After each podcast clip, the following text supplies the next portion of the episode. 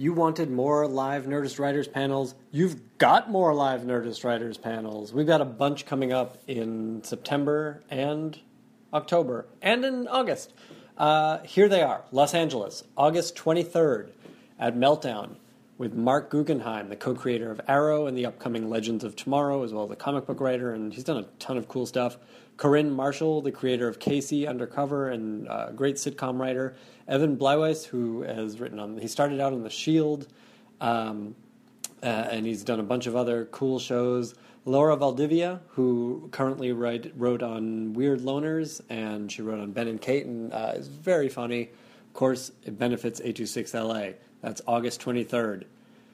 Also in Los Angeles, September 13th at Meltdown, our old pal Damon Lindelof is back, the co creator of Lost and the showrunner of The Leftovers. We'll talk about that show and anything you want to talk about. We've also got Andrew Kreisberg, the co creator of Supergirl, Arrow, Legends of Tomorrow. Um, great guy. Uh, Noelle Valdivia, uh, the sister of Laura who writes dramas. She's currently on Manhattan and wrote for Masters of Sex. And finally, Kit Boss, who's written for Bob's Burgers. Uh, he's on iZombie now. Really good guy. That's September 13th at Meltdown. August 31st, let's back it up. August 31st at Brookline Booksmith, I'm talking with Joe Hill, author, short story writer, comic book writer, raconteur, hilarious dude, scary dude, maybe. Let's find out. Benefits 826 Boston. That's on August 31st, my old hometown. And then finally, this big one, September 21st at Largo at the Coronet, uh, we're doing an evening of the masters of the family sitcom. We've got Norman Lear, the creator of All in the Family, The Jeffersons, a million shows. Phil Rosenthal, the creator of Everybody Loves Raymond, and Steve Levitan, the co creator of Modern Family. It should be a terrific conversation with these three guys. All three are funny, charming, have lots to say, have been in the business for years. Uh, you don't want to miss that. That's September 21st at Largo. But, Ben, where do I get tickets for these things and how do I support 826LA and 826 Boston? I'll tell you. Go to writerspanel.tumblr.com. I started a Tumblr so you can find out about all of this stuff writerspanel.tumblr.com. Follow it, and you'll find out about this. And we're adding, there are going to be two more live panels uh, in, that will come up for sale in the next couple weeks. So come check it out. Please come to these panels. Uh, I always enjoy doing them. I enjoy meeting all of you who listen to the show. And uh, we want you there to ask questions. That's what I miss having done all of these studio panels is you guys asking great questions of uh, the creators. So come on out. Writers Panel, tumblr.com or and follow me on Twitter at Ben Blacker uh, for details there. Hope to see you soon. Now entering Nerdist.com. Today's episode was recorded at the ATX Television Festival in Austin, uh, season four, which was this year, first weekend in June 2015. We had so much fun at ATX this year. It was bigger and better than it ever was. I don't know why you're not coming next year go to atxfestival.com and get your badge for next year. Don't wait to find out who's going to be there because if you wait to find out who's going to be there, you're going to miss an opportunity to get your badge. Go to atxfestival.com.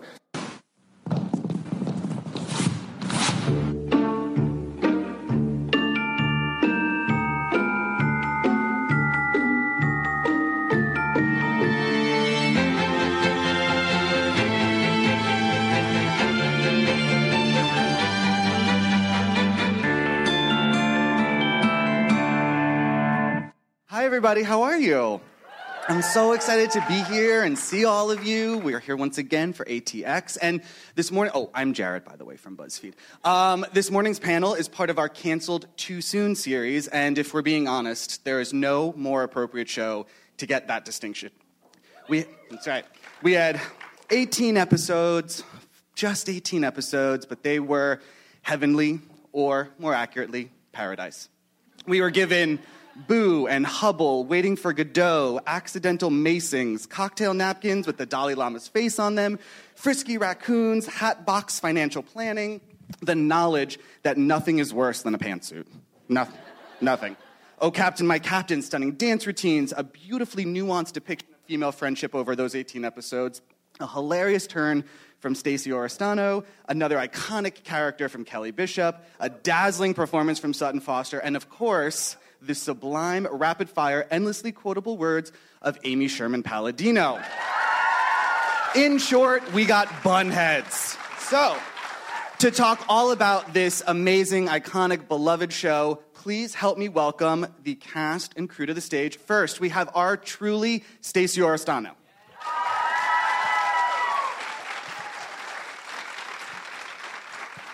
There she is. then, Miss Fanny, if you're nasty, Kelly Bishop.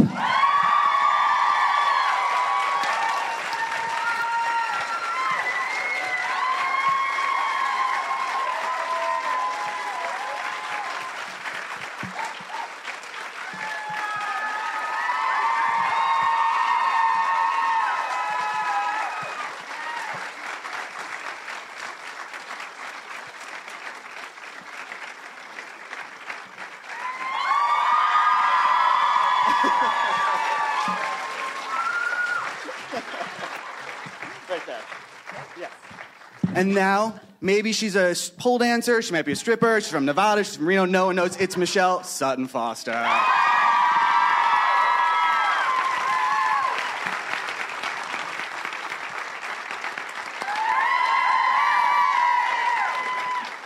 And last but by no means least, Amy Sherman Palladino.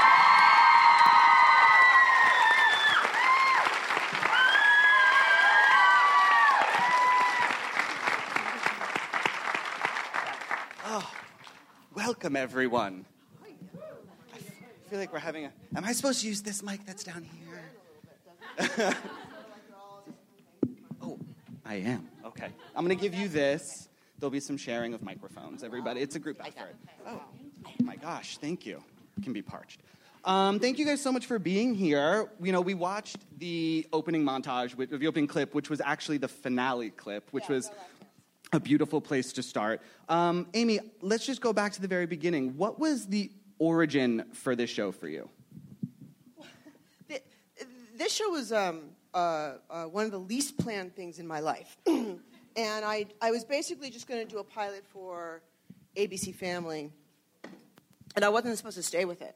And uh, they said, Yeah, well, we don't actually have anything for you to shoot, but if you wrote something, it's one of those things. It's like, All right, great. So I wrote this, and I was mid writing it, and I went to New York to watch Anything Goes because I had to see all the Tony things so I can be angry and upset that people who I wanted to win didn't win, and you know, justifiably, oh, this sucks, and who did they blow, and so. And I went to see uh, Anything Goes, and I I'd never met um, uh, Dame Foster, and. Um, Yes, I can say she's a fucking dame. Come and get me. Um, and um, literally at intermission, I called the ABC Family people who were playing jacks or something. I don't know. It's, it's like not, it's not. It's not like a real network. It's kind of like. It's kind of like a. You know, there used to be weblets. It's sort of just a blet. Um, but there were lovely ladies, and I said, "Put the jacks down. Put, the- put, put the ball down. Put the ball down. I'm waiting." I said, "Listen, I just saw the show, and I saw this." This woman named Sutton Foster, and I don't know if you guys, you know, the next time you're, you're in New York, if you have a chance, you know, when you're not like in the M&M store, could you possibly go and see Anything Goes? Because I, I'm literally basing this on nothing because I've never met her, but there's something about her that I sort of feel like, you know, when you get the script, you're going to read this character, and I kind of feel like it's her. So, um, to which they said, uh, okay, we'll just hire her because we want to go uh, see a movie at one o'clock. And I'm like, I'm like, I, I'm like, I'm like, no, no, no, no, no. I, you, you, you people are in charge. God help us. So I need you to love, love her and, and know her and need her. So, so we we shipped her out, and uh, and it was sort of like an instantaneous like, and they were kind of like sitting there and like you know we And I worked and we did all of our acting stuff all morning and like ah, so we get no wait hold let the, that moment, and we did like tw- twelve hours of that, and then And then she read for them, and they're like, "Yeah, I, well, we told you like a month ago to hire her, so I'm not sure what. like, why, why are we here? Because like, um, we hear they're giving candy away down the street. so anyhow, so we went into them. We did this pilot, and um, and I had tried and tried and tried and tried and tried and tried to get uh, uh, Countess Kelly. Um, you heard me. Um, and Kelly lives in Jersey, and apparently once you go to Jersey, you kind of don't leave. And I haven't been there because I'm afraid I will not get out again. So, um, and and we were trying and trying and trying, and then Kelly was weirdly at that time in Anything Goes. To which Anything Goes says, "Oh, oh, I'm sorry. You want to take someone else out of our show? Let, me- let, let- let me think how this is going to go." Uh, do, do you in Hollywood know the terms "bite my ass"? And like they literally would not let me have Kelly. I was heartbroken, angry. I'll get you, Broadway. Moose Murders is coming back. Um, so, uh, so we shot the pilot, and it was such an like, other than the fact Kelly wasn't there, which was a big issue. Um, it was like a really interesting um, experience to work with Sutton because she is um, what we say in the biz, uh, the best, and that's a biz term. So Technical. yeah. don't tell the outsiders. um, and and uh, and and basically at the end of the pilot, it was sort of like I was supposed to leave, and I'm like, well, you can't. I did what? I I'm working with Sutton Foster. You can't leave. So it, it was sort of like one of those like I intend to sort of like like I hear other people do like they just take this and then they go, and it's like and I'm staying. And then uh, we shipped her out from Jersey. So, um, because that was not going to not happen. So, and that was basically it. was just one of those sort of kismet kind of like, here you're going to go and do something that you hadn't anticipated. I have to say, the relationship between Michelle and Fanny is one of the most interesting, complicated, nuanced, layered, dynamic things I've seen on television in a very, very long time. And to that point, let's watch a clip.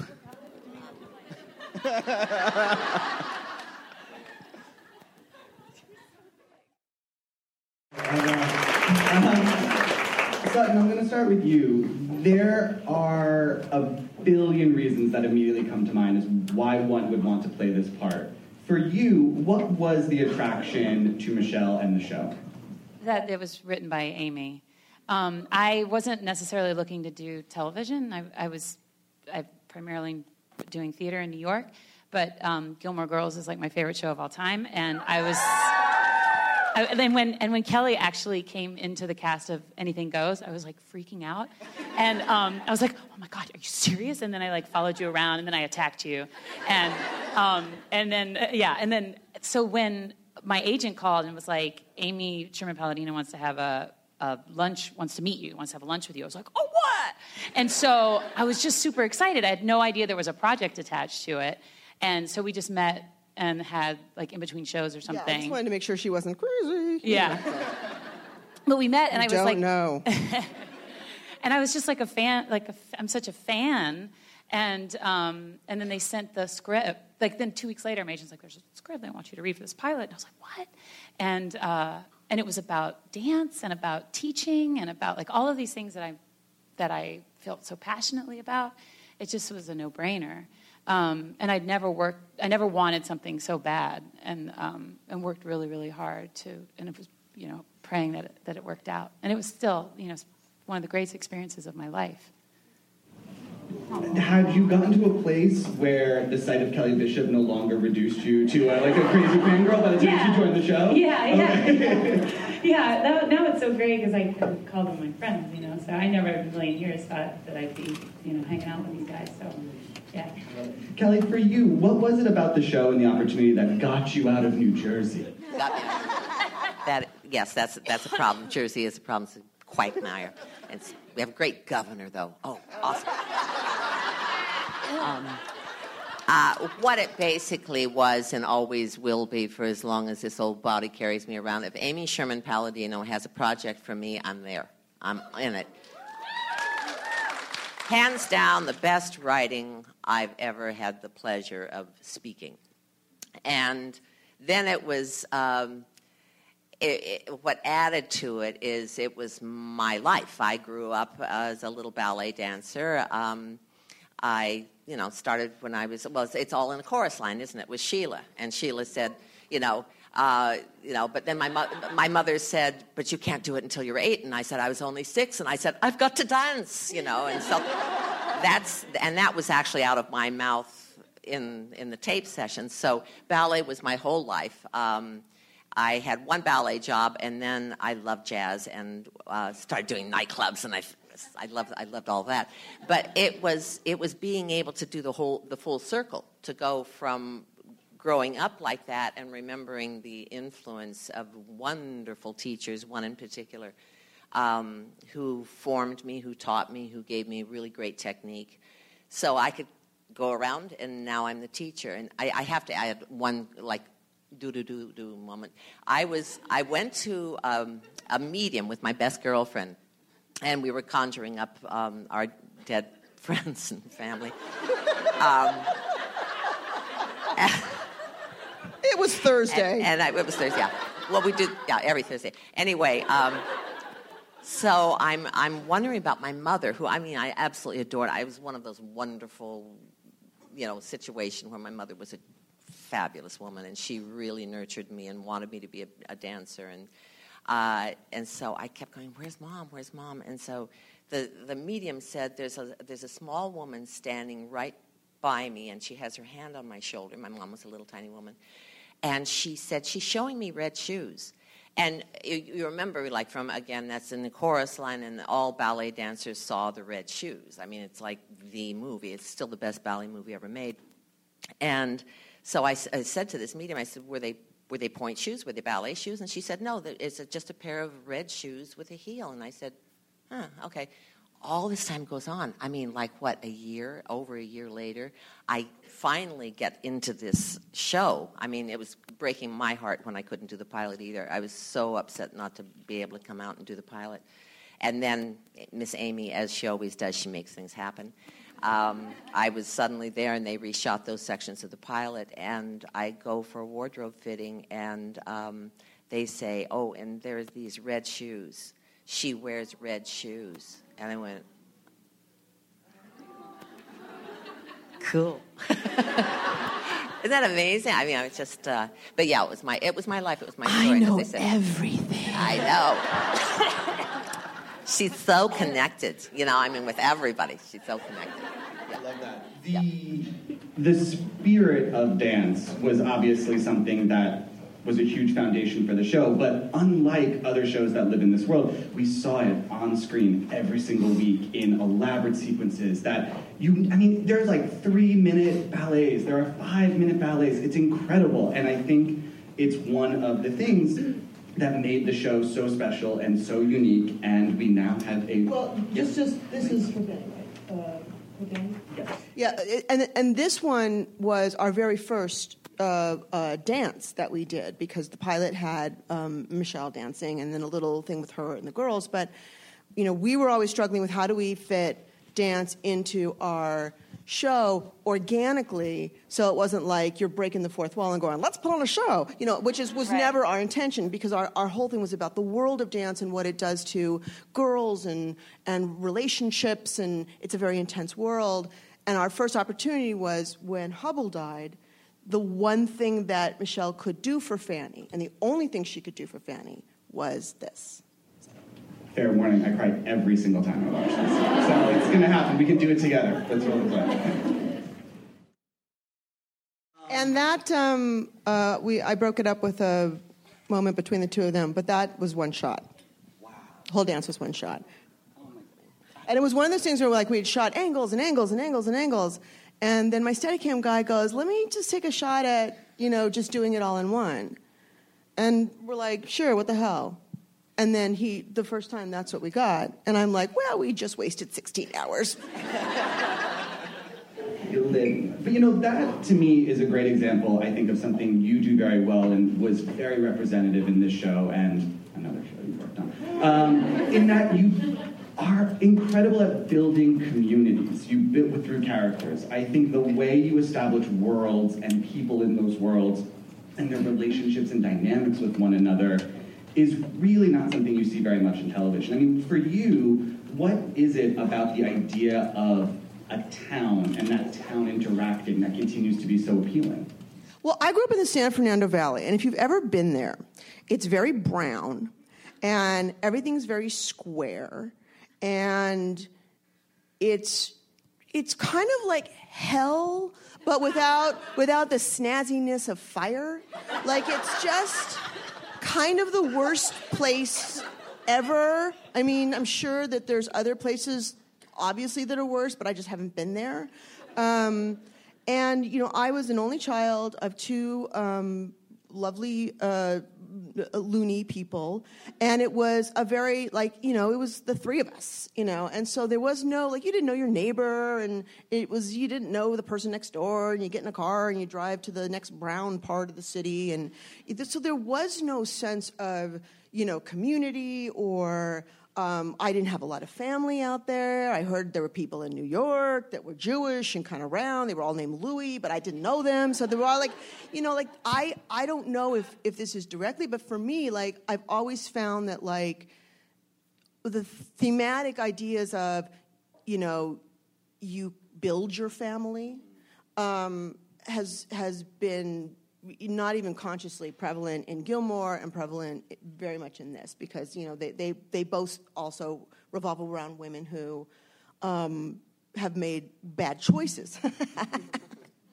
Adorable, and uh, and have had to uh, um, and and then have had to figure out what happiness is, and have had to figure out how to have a support system. It was not built in for them. And it was, was something with this, and it was something with that. And the world of ballet, especially, it's a very strange world because you spend your formative years in a small dressing room with a lot of other girls staring at the thin one or the one who's got the good extension or the uh, you know the one who's a really strong jumper and you're the one with the stomach and snoopy on your leotard so thanks mom and you know it becomes like a very like a like a microcosm of your entire world and it feels incredibly important and you know school is like those people go to school i go to ballet. And so it's a very it's it's almost like another community and that's a lot of what i wanted to show about Bunheads that and and it was a community of i mean we had a lot of boy dancers too but obviously the focus was girls women you know everything about all these relationships were very important because they were really about just women interacting and, and using each other as a support system. Uh, you know, not to get too movie of the week, you know, kids, but it was it was sort of thematically sort of a, a building of uh, a world of women. Uh, in the pilot, we get our first taste of what Michelle has gotten herself into when she has to go find a dress for Hubbell's funeral, and we meet the owner of a boutique called Sparkle.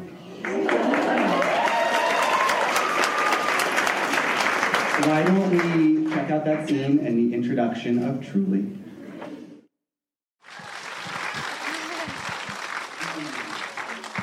Good introduction. Um, see, when you read this, what was it about this woman, this slightly insane, lovelorn woman that made you want to play her? Uh, I didn't actually audition for Truly. I was I went out for Talia, her best friend. So I did like two auditions with that, and then I did a crazy, crazy dance call. Um, uh, that was a day. And bless Amy's heart, after about five hours of that dance call, Amy goes, um, do you want to come read for this other part? And I was like, oh my God, yes, please. Doesn't mean I get to stop dancing. And so she handed me sides, and I had like five minutes to read them. I, and I, I hadn't read the script, I didn't know anything about it, but it just, the words came out, like they made sense to me. And it felt like I was supposed to say them. And I was like, I, I was disgusting and sweating in, in, a leotard, and it just happened like that. And, I, and I'm so thankful that I got that part. You know, those are the hardest parts to play, really, because they're the they're you know I I, I people like like Stacy, like Liza Weil. You know, these are these are people who uh, they're incredibly gifted comedians. They know how to get that joke. They know how to and they know how to do the loony factor, but but if there's not a, a core of reality to it, then you're not going to want to return to that world. Like you're, it's going to be like, well, that was the funny person for episode three. Who's next? So it's it's it's a it's a remarkable uh, talent to be able to be that gifted in comedy, and yet it comes from someplace a little broken, a little sad, which means that there's a opportunity for connection. There's an opportunity for story. There's an opportunity for a rich future. Um, it's a, it's a it's a rare quality. It's a rare gift. Stacey, you were coming off another very popular show here at ATX, Friday Night Lights. Were you actively looking for something lighter or a comedy, or were you sort of just open to whatever the universe provided? really was open to anything. I um, yeah, give me. I still give me a job. Uh, I had a meeting with the casting director um, months before that audition, and she goes, "Look, Stace, there's this thing. It's Amy Sherman Palladino. It's a ballet." And I was like, "I'm in. I want in. Get me in that show. That's what I want to do." And Whatever. he said Amy Sherman Palladino, and then he said ballet, and I'm like, "This it's too much. Stop saying good things." What I loved, though, about the evolution was there was a potential that Michelle and Truly could have just been at odds the entire series long. But very quickly, I think they found something in one another through Hubbell and honestly through Fanny, where they found a common ground. I mean, Sutton, for you, what was exciting about playing sort of the full spectrum of that relationship in just 18 episodes? Well, I'm always the things that excite me are complicated relationships. So it's like that love hate relationship, and especially when you don't know where it's going to go. But I think that that we did become friends, didn't we? Sort of. On the show? Yeah. Right. Yeah. I can't remember. It, in life, I don't know. In life, yes, but like, but in right. No, but I, I asked you in one episode about because I was like, but maybe you're not, and you're like, no, we're friends. I know. I think that we like found a way to, and I mean, and same with with Michelle and Fanny. It's like you find a way to love one another even despite all of the the differences and the difficulties, and obviously the clashes of personalities. But that's also what makes it so interesting. Um, but yeah, I wish that we had, you know, I just wish that we'd had more more time. We all Yeah, I know. Stacey, having sort of seen what ended up being required from a dancing perspective, are you happy with the role, with getting Truly, or would you have enjoyed doing more dance on the show? Well, Amy actually got mad at me one time because she didn't know um, I'm, a, I'm a tap dancer. Yes, But you thank you. Okay, but here's you. the thing. Not a fucking word. Here- Not a word. I have reasons. Not a word. I've got tap scenes. I would- I would dare I, any I'm one of pulling my goddamn mother in to be in these tap things, and then I find out not from her, from some, you know, Stacy's a great tap dancer. I'm like, fuck you. How do you stand next to Sutton and Foster and go, oh, uh, by the way, guys, I tap, so. No, but we were May- maybe you didn't know. I were- sing and I tap dance. we were pitching Sutton. like later, like yeah, like way late, too late, a, a duet, like a tap off between M- Michelle and Truly, but. You guys can do it now. There were, though, as we had sort of talked about, some incredible routines. Um, we're about to see another one, which is the, the yes. Yeah, this well, this routine was um, was a very interesting turning point in our show because we had uh, we had done a show, and it was kind of like one of those shows that like just nothing really goes right in the show, and we had written all this material, and it came in like tragically short because things weren't working, so you're cutting stuff out and. And it was, it was, we already spent so much money on the show, and I was too short, and I had to have time for the show. So I called this genius named Marguerite Derricks, who was our choreographer, and she's um, possibly, you know, half uh, uh, godmother, fairy godmother. She's part magic. She's unbelievable. And I called her at night and I said, listen, I need a dance. I, I, I got, and I need it tomorrow. And uh, so I'm sending you a piece of music, three people. It'll be Sasha. Uh, dress them in black, make them angry, go. Like literally, that, that was it. And, and, and at like, you know, 7 o'clock the next morning, there were three girls, there was a piece of music, and this is what happened.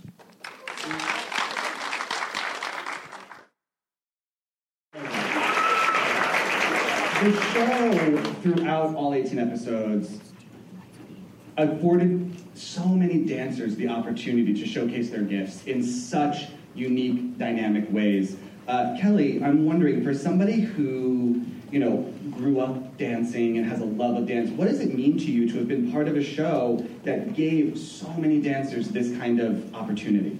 I'm really glad you asked that because one of the things that I wanted to mention, and this is a perfect time. I mean, Marguerite Derricks was the most amazing choreographer. I mean, the, the genius of that that piece is, and I, I, hadn't done that show. That was an episode I wasn't in, so I just tuned in. I watch it, and when that came on at the end of the show, no introduction, nothing, and I went, and I, I, I just. I, I, I couldn't get over how brilliant it was. And the other thing I wanted to say, which kind of go, well, times into your question, is those girls not only are, are regular um, actresses, but all the other people. Do you know how fast they learned that choreography? Marguerite, you know, put it out there and uh, so fast too. But they, I mean, they not only had to learn their lines, they had to be shooting their shows. They had to learn all that choreography sometimes in a day or two days. And they, I mean, it was so like, how long did they actually work on Istanbul? Just one day? I don't know. Yeah, they showed up we did it, we shot it. Yeah, I mean, it's, it was one shot, and we had to, and we just had to put it into. We it, look. It, the thing about Bunheads is we had like no money, like like no money. Like in the pilot, they came to me and they said the choreographer came to me. She goes, um, "All the dancers, because we had a big um, Vegas number, and she says all the dancers are wearing their own. Sh- we're told to bring their own shoes." And I said, "Well, that's, what? They're all gonna have different shoes." She's like, "I know." And I said, all right, and you get out the wallet and you go to Capezio's and you hand it. So it was a lot of me, a lot of people coming up to me. It's like, into the purse, here's the wallet. And it's because it was just like there was no money. There was no money for pointe shoes, there was no money for dance shoes. It was a very shoestring budget. So stuff like this had to be quick. And we had to get rehearsals in within our days. Some of those girls were under 18. Julia was under 18. Um, you know, a lot of our little Matisse was 11. What? Yeah. What? Yeah. So it was like, you know, we had kids that, who turned into pumpkins at a certain hour, and you just lost them. So if you didn't, if you didn't get your shit done, you're sort of like, and pumpkin, and. Yeah. So it was a very, um, and plus our page count. You know, on Gilmore we did 80 pages in eight days. On Bunheads we did 80 pages in seven days. What? With kids. Enjoy. Yeah. yeah. yeah, and and then I mean, the, the, now you've got dancers who are learning to act too, and, and some of them, you know, I remember Michael Bennett. I, I think you probably all know who Michael Bennett was, and I remember his saying that just in the musical theater, he said, "Dancers are the best actors." And it's really true because when you are, I mean, you know, many of you went to ballet school or maybe still do. Uh, when you're doing, you're given a combination or you're giving some, some, movement across the floor. In a sense, you start making up a character. I mean, she's uh, she's Firebird or she's uh, some sexy thing or whatever it is. You're actually creating a little life in your head as you're doing that combination. So th- these girls really had a great opportunity, and I think it's also great because the the public can see really what goes into it. Not those cute little, I mean, they aren't cute, but documentaries and the finished product of, of ballet companies, which are always just amazing and beautiful. But to kind of see the life of a, a ballet dancer as they're coming up, and that's that's another thing that people people didn't get to see, and dancers so rarely get a chance to speak you know, we don't get to speak. So uh, it was great. It was great for pretty much everybody. It just it was too short. Um, speaking of the dancers, I feel like we would be remiss if we didn't take a moment to talk about Caitlin and Julia and Bailey and Emma, who plays sort of the core four bunheads on the show. Um, This the ribbon. Yeah. Okay. Um, this was, uh, you know, we had in, in, doing any show about four girls, um, love, boys, this is going to happen. Just or girls, perhaps, you know, whatever. But emotional relationships uh, come up, and so we were just starting to delve into this with our girls um, when well, it was right toward the end of. Uh, of our run, and we were going to sort of we, we had ideas of like you know, what if we went forward, you know, where their relationships would take them. And which we actually didn't quite have a chance to completely fulfill. We did it with Ginny because we had Ginny, the, the very kind of smart one, uh, be the first one to fi- fall for a pretty boy and just fuck him, and then she never hears from him again. And it's like, enjoy. Um, one. Um, and so we did a whole segment where um, Sasha, who is sort of Queen Bee, um, and likes to pretend she's the uh, bravest and coolest of, of them all, had a boyfriend and was thinking about going to the next level. But Sasha also overthinks things and needs to research and make lists and then secretly decided I don't want to fuck fucking by myself. I want all my other friends to fuck their boyfriends too because I don't want to be I don't want to be the one that shows up the next day and I'm the little whore and everyone else is like Sasha. Because I'll lose my ranking. Um, so she's this. This is a little sequence where she, Sasha's trying to convince everybody to uh, fuck their boyfriends at the same time. ABC Family.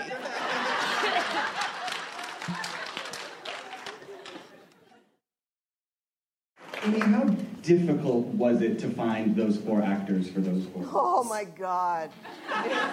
So easy, I'm guessing. It was so hard. You know, the, the, the whole pilot process is so lunatic. They pick up a pilot and they say, You've got like six weeks to find the perfect people who are going to be on the air for 10 years. Go. And it's like, you know, it's, and, and these girls were all very specific because I needed a specific body type for each, because it was part of the story. Part of the story was I wanted the girls to be going through something where you, a lot of it, your success is dependent on your body type. And so I needed Sasha, who had to be beautiful, look like that ballerina, have the classic body type, had to have the technique, had to be able to do it, because she was the one who had it all and didn't give a shit. I needed Boo, who had to not have the body type, who was never going to get into a company, but she had to have the technique. And the problem was, if you don't have that body type, by the time you turn 16, usually you are not doing ballet anymore.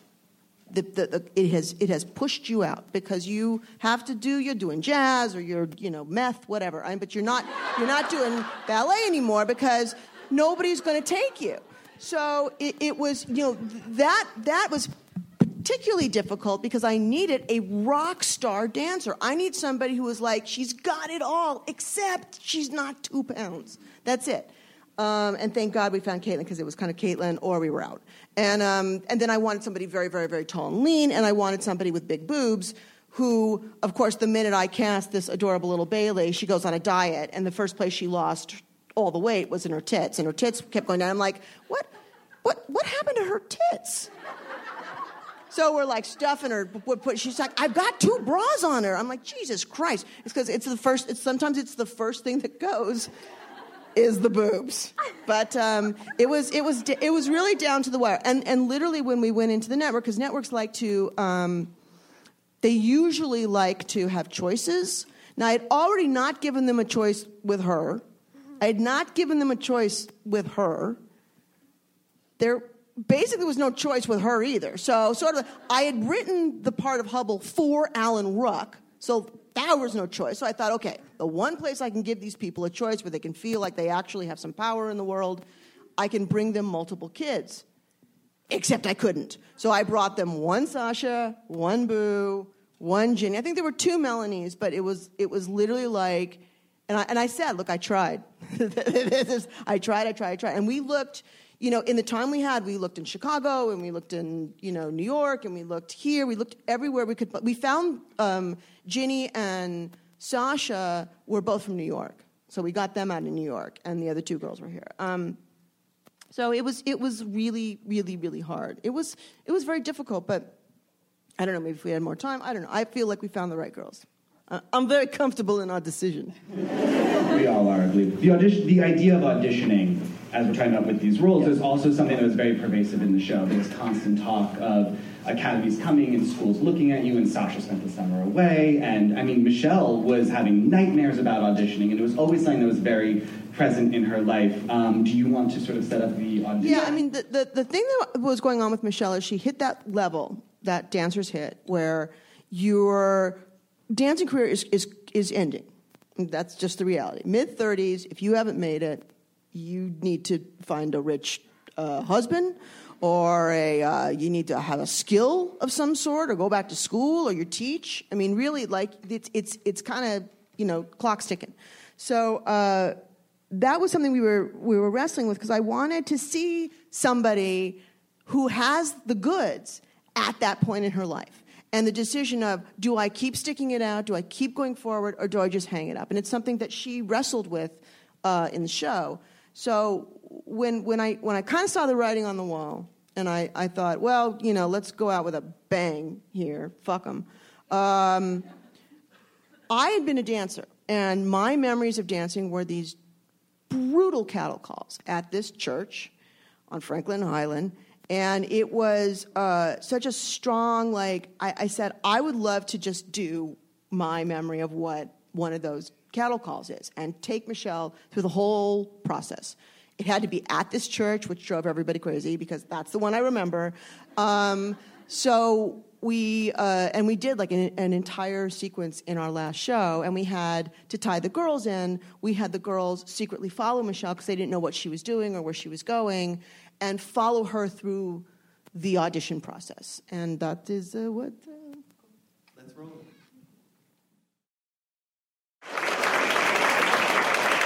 I would imagine it's probably been a hot minute since you've had to endure something like that two-time Tony winner Sutton Foster. Uh,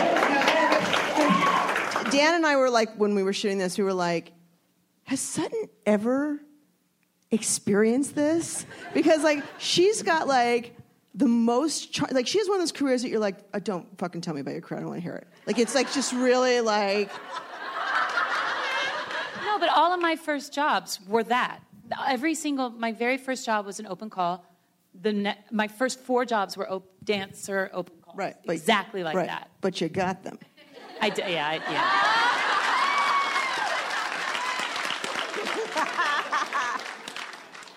um, and that's why she's Sutton Foster.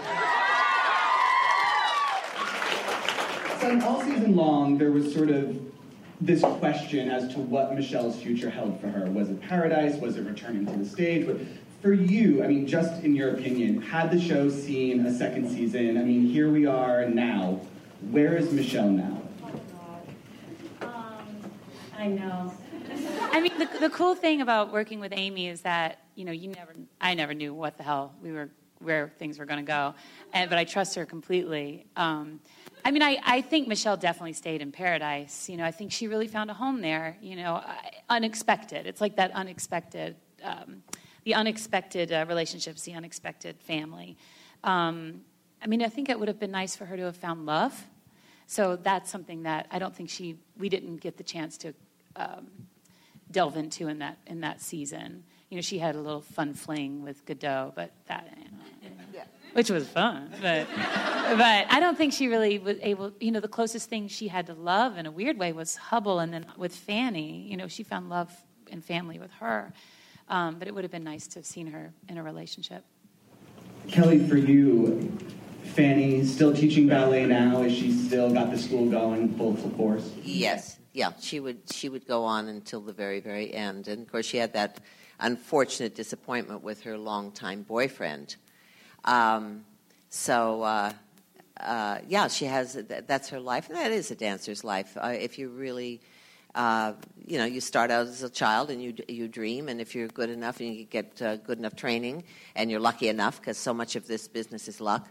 Uh, then you have a career, and then it, it's kind of a given. I think I, I, don't know if it happens so much with singers, and I don't think it happens that much with actors, but with dancers, once your career is over, it's kind of a given that you pass the torch, and you do that by teaching other people to dance. And so uh, this is a completely natural thing for Fanny. She doesn't have anything else anyway.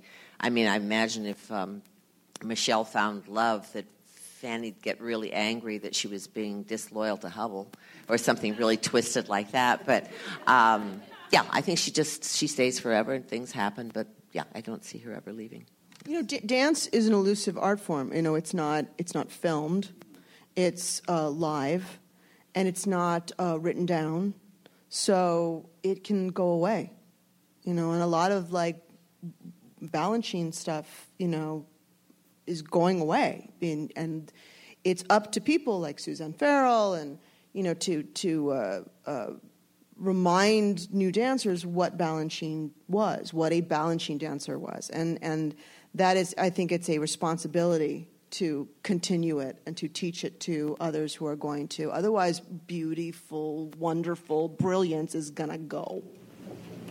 Stacey, at the end of the season, truly got to a good place with her sister. I mean, as good as I feel like the two of them could be. Uh, she has potential for the store to come back in some way. Where do you think Truly is now? Well, um, I think she marries Hunter. she had such a crush. My What was brother. Yeah, what was Oh, his what name was on his the name? show? brother. Scotty, right? Scotty. Oh, my brother. I was like, Hunter. What? Hunter, you're, Yeah, my you've brother met, on you've met show, him, Hunter right. Foster. You're familiar. Yeah, I think it might. I don't, and she had a super crush, but I think that got Oh together. gosh, that and it bothers the crap out of Michelle. Oh, that would drive me nuts. Yeah. yeah.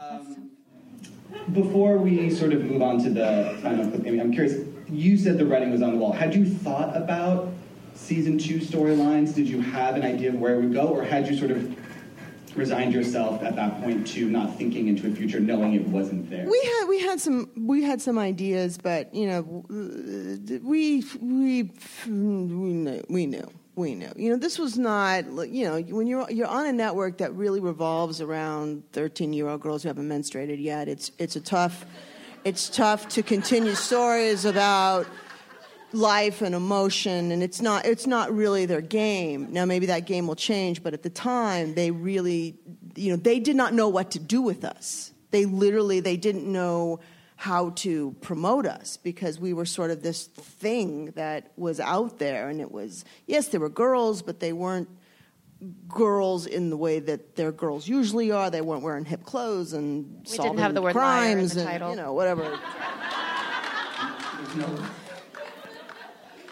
So I, I we, we kind of we, we we were we were preparing ourselves for the demise. Well, with that said, before we open it up to audience questions, we have one final clip. Would you like to set it up? Um, should we do questions? Whatever you would like. Would you like to do that one? Yeah. Okay. We're going to open it up to audience questions now, and then we're going to do Only child, I want it my way. My way, my way, my way. No problem whatsoever. Uh, so if you have a question, just raise your hand, and why don't we start right here with you?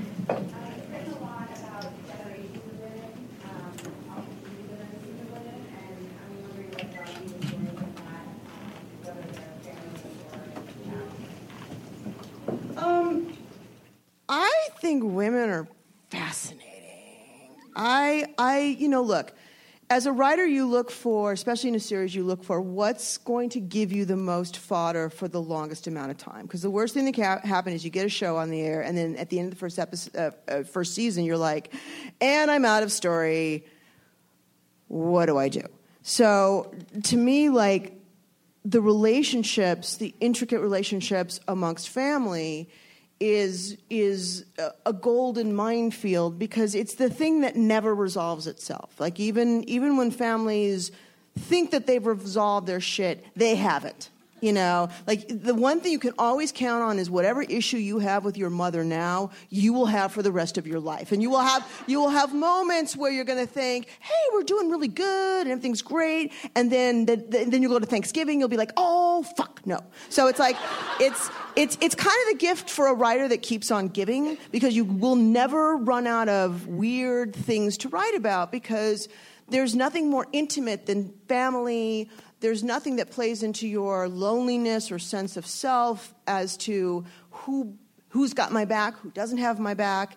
And for a lot of people, if your family isn't what you want it to be, and some of my characters, like like Lorelai, for example, and and though we never really got deeply into Michelle's life, but Michelle too, because the family wasn't there in the way they wanted them to be, they had to create a family. They had to go out and and put together other like-minded damaged freaks and you know corral them and and hopefully you know nobody sh- you know shoves a shiv in your side. And uh and that I think that's it's just that. It's just the it's it's a fascination of the ever changing and women change you know? You you mother daughters they can look alike and start to act alike, and that's terrifying and wonderful sometimes. If it's you know if it's like a cooking skill that's fantastic. If it's you know oh god i have your ass that's horrifying. So it's like you know it's it's it's just a an, it's a fascinating character study that that for what i write um, it just never leaves me sitting there going what do i do next? Because i it doesn't count on dinosaurs or you know nothing's got to blow up or have no one's got to have superhuman powers they just have to like you know fuck you over at you know christmas Uh, yes. Hi, Sarah.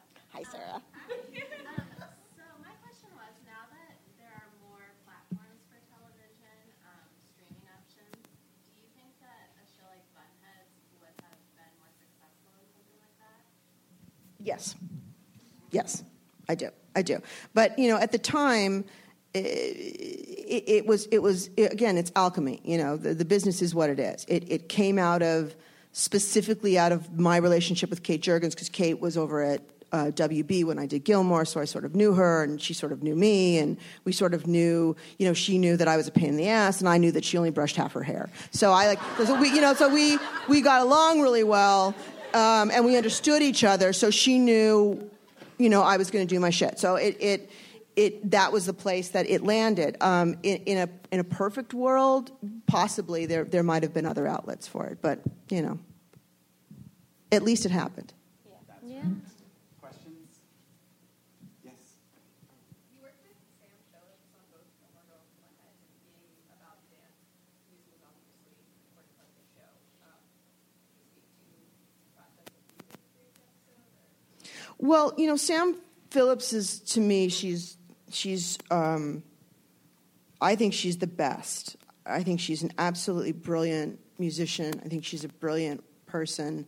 Um, I I don't I really like in this world of like there's of women rockers. I wish she was. I wish she had her place in the mantle that I think she should have her place. I, I kind of think there's no one better. And we weren't friends before Gilmore. I just was a fan and sought her out. Um, music has always been very important in, uh, in, in all my work. And, and you know, my, my husband is a music freak.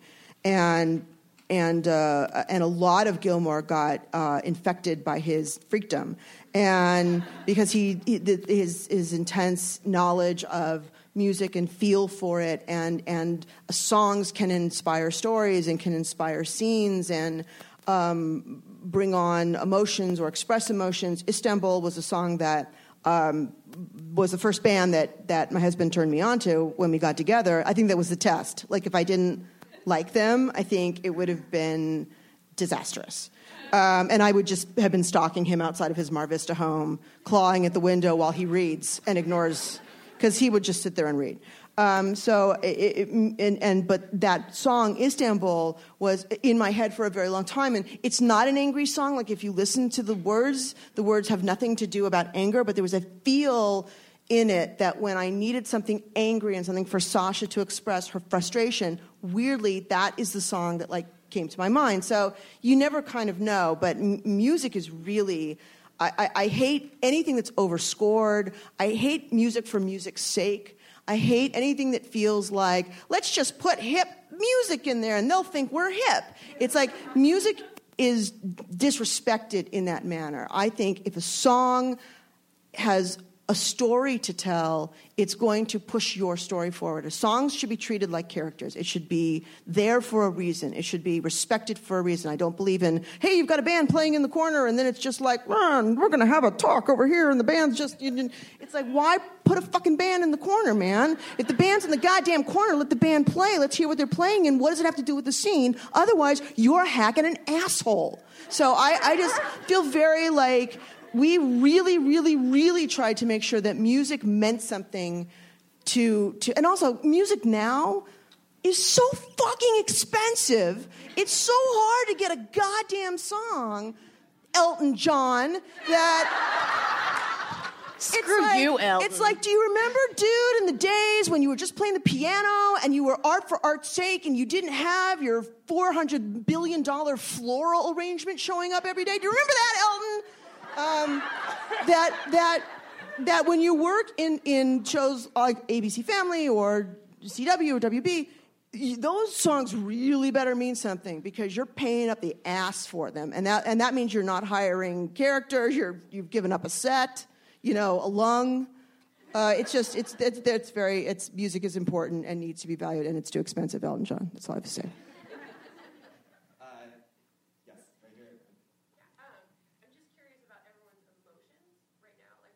We're all on meds. We're all stable. Nothing's going to happen. We all we, we coordinated. We're very even right now. Nobody is in danger.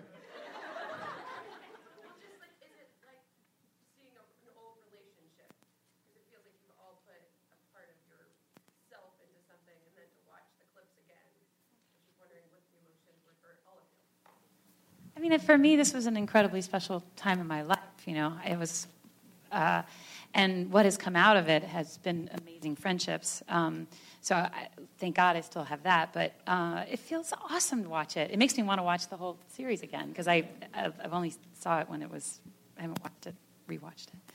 But uh, yeah, it was. I was like, oh yeah, right. Like I'm remembering things. So it just feels very. Um, it Are we great. gonna get a DVD set ever? Oh, I know. Is there going to be a DVD? You know, I, Right? I was And our on blooper Ka- I was reels. on Kate's ass about that, and then she got fired. So I don't. I don't. I don't have to be on the new person's ass, and I don't know. The good news is it's on iTunes. You can buy it on iTunes. But what about for you, Kelly, and for Stacey? What is it like watching that? I actually, uh, yes, it, it recalls some some scenes that were I'd forgotten how funny they were, and even little uh, bits and pieces of them. So it was, delightful, and I, that Istanbul, like I'm so excited I was going to get to see that again. But uh, what it really uh, does for me is it, it, there's a there's a reg- there's a sadness, there's a regret. It's like oh, that was we had a good time and we didn't have enough time, and you know um, that could have really been, you know. So there's just that kind of. You miss it. You miss it because you there, there was so far, especially having worked with Amy and, and Dan before on on a show that had some legs. It's so nice to to be able to know that it's going to grow and grow and expand and get you know, and to have it sort of like get taken away from you. kind of go, oh, okay, all right. Well, we tried, and, and same thing. We met some wonderful people, got to work with some great people, but it it, it left too soon. So that's it's just a little sad, you know, for me. You. Oh, um, no, it is. It's just sad, and I think there's a whole now uh, missing in what Amy did, which is like a story about really strong women, and it was written by women and produced by women, and we had this amazing woman DP, and I feel like that, that there's that isn't happening right now. But we did it for a little bit, and that was really cool. I feel like the community was like the unspoken character for both Gilmore Girls and Paradise and Bunheads. So, what was your inspiration around making it so it was like very 1950s, 1960s family vibe and, and not all cell phones and computers every scene? How did you pull it? Well, you know the bal- the ballet world. Although you know every kid has a phone, you know, or two or something in their hands at all times. Usually when they're taking your order, so they won't write it down. not bitter, but really fucking just remember coffee, sandwich. It's not that hard. Um, uh, but again, our world was about ballet. So in the ballet class, ballet ballet dancers are unbelievably disciplined. That shit doesn't fly. So um, outside, sure, but in that in that sanctuary of the ballet studio, it's Fanny's world, and you're all living by it. Um, as far as like you know, when we, when we did Gilmore, there was obviously there wasn't as much cell phones uh, stuff. There wasn't as many pads and things like that. This we know we used it a little bit. We we had them have their cell phones and stuff like that, but it wasn't about that. It was it was and it wasn't even about like we're eschewing that. You know, uh, it was just about you know what is this little safe haven for these girls as they grow up with each other you know what is the bonding between women how can women help each other hurt each other you know it was it was it was much more about that and because you know we had like zero money like zero money um, we didn't go out a lot. You know, we shot at Calamigos Ranch with like the biggest loser, like a, a block away, like jumping on things and having nervous breakdowns in bathrobes. And I don't still want to know what fucking madness was going on over there, except that their generator was very loud and it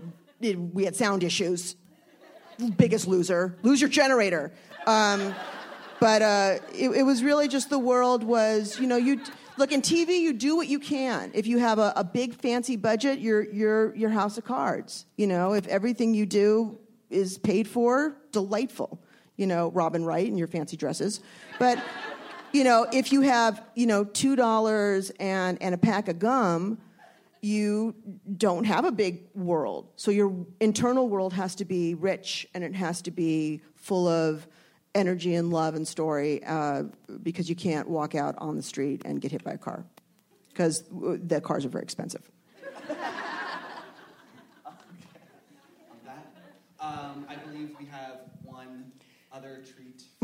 Yeah, you know, when we got canceled, we got canceled like 13 years after we went down for the last episode because that's how ABC Family works. Because like, it's not just enough to cancel you; they have to make you wait a year and then cancel you. And uh, it's a very humane system, and I, I applaud them for coming up with it. Yeah.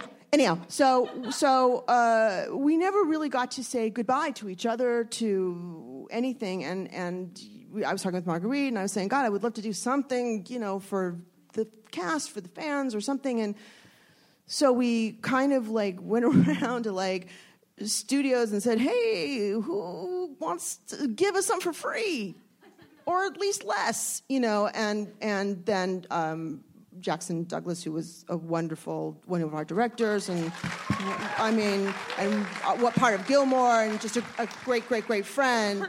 Uh, I think um, stole a lot of equipment for us. I don't. I hope it was legal because he showed up with like lights and cameras and shit, and I'm like, I don't even, look. I don't even want to know where this came from. And he's like, I just got to have it out of here by six. That's all I got to say. Um, and then he, he and, and, and he had some guy who knew how to turn a camera on.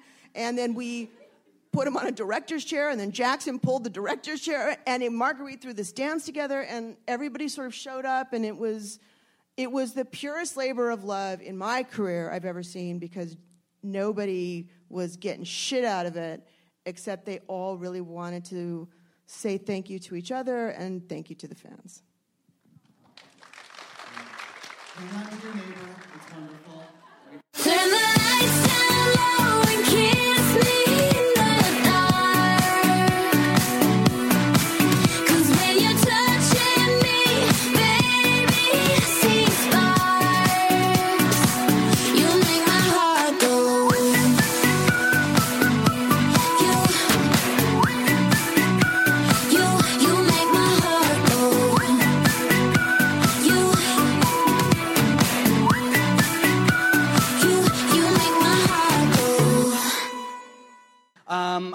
Say, personally, I feel like Younger was one of the biggest surprises for me of this last season. It is an absolutely touching, brilliant, smart, insightful comedy with an amazing performance. That was not a surprise. From star Sutton Foster. Everybody give her a big round of applause.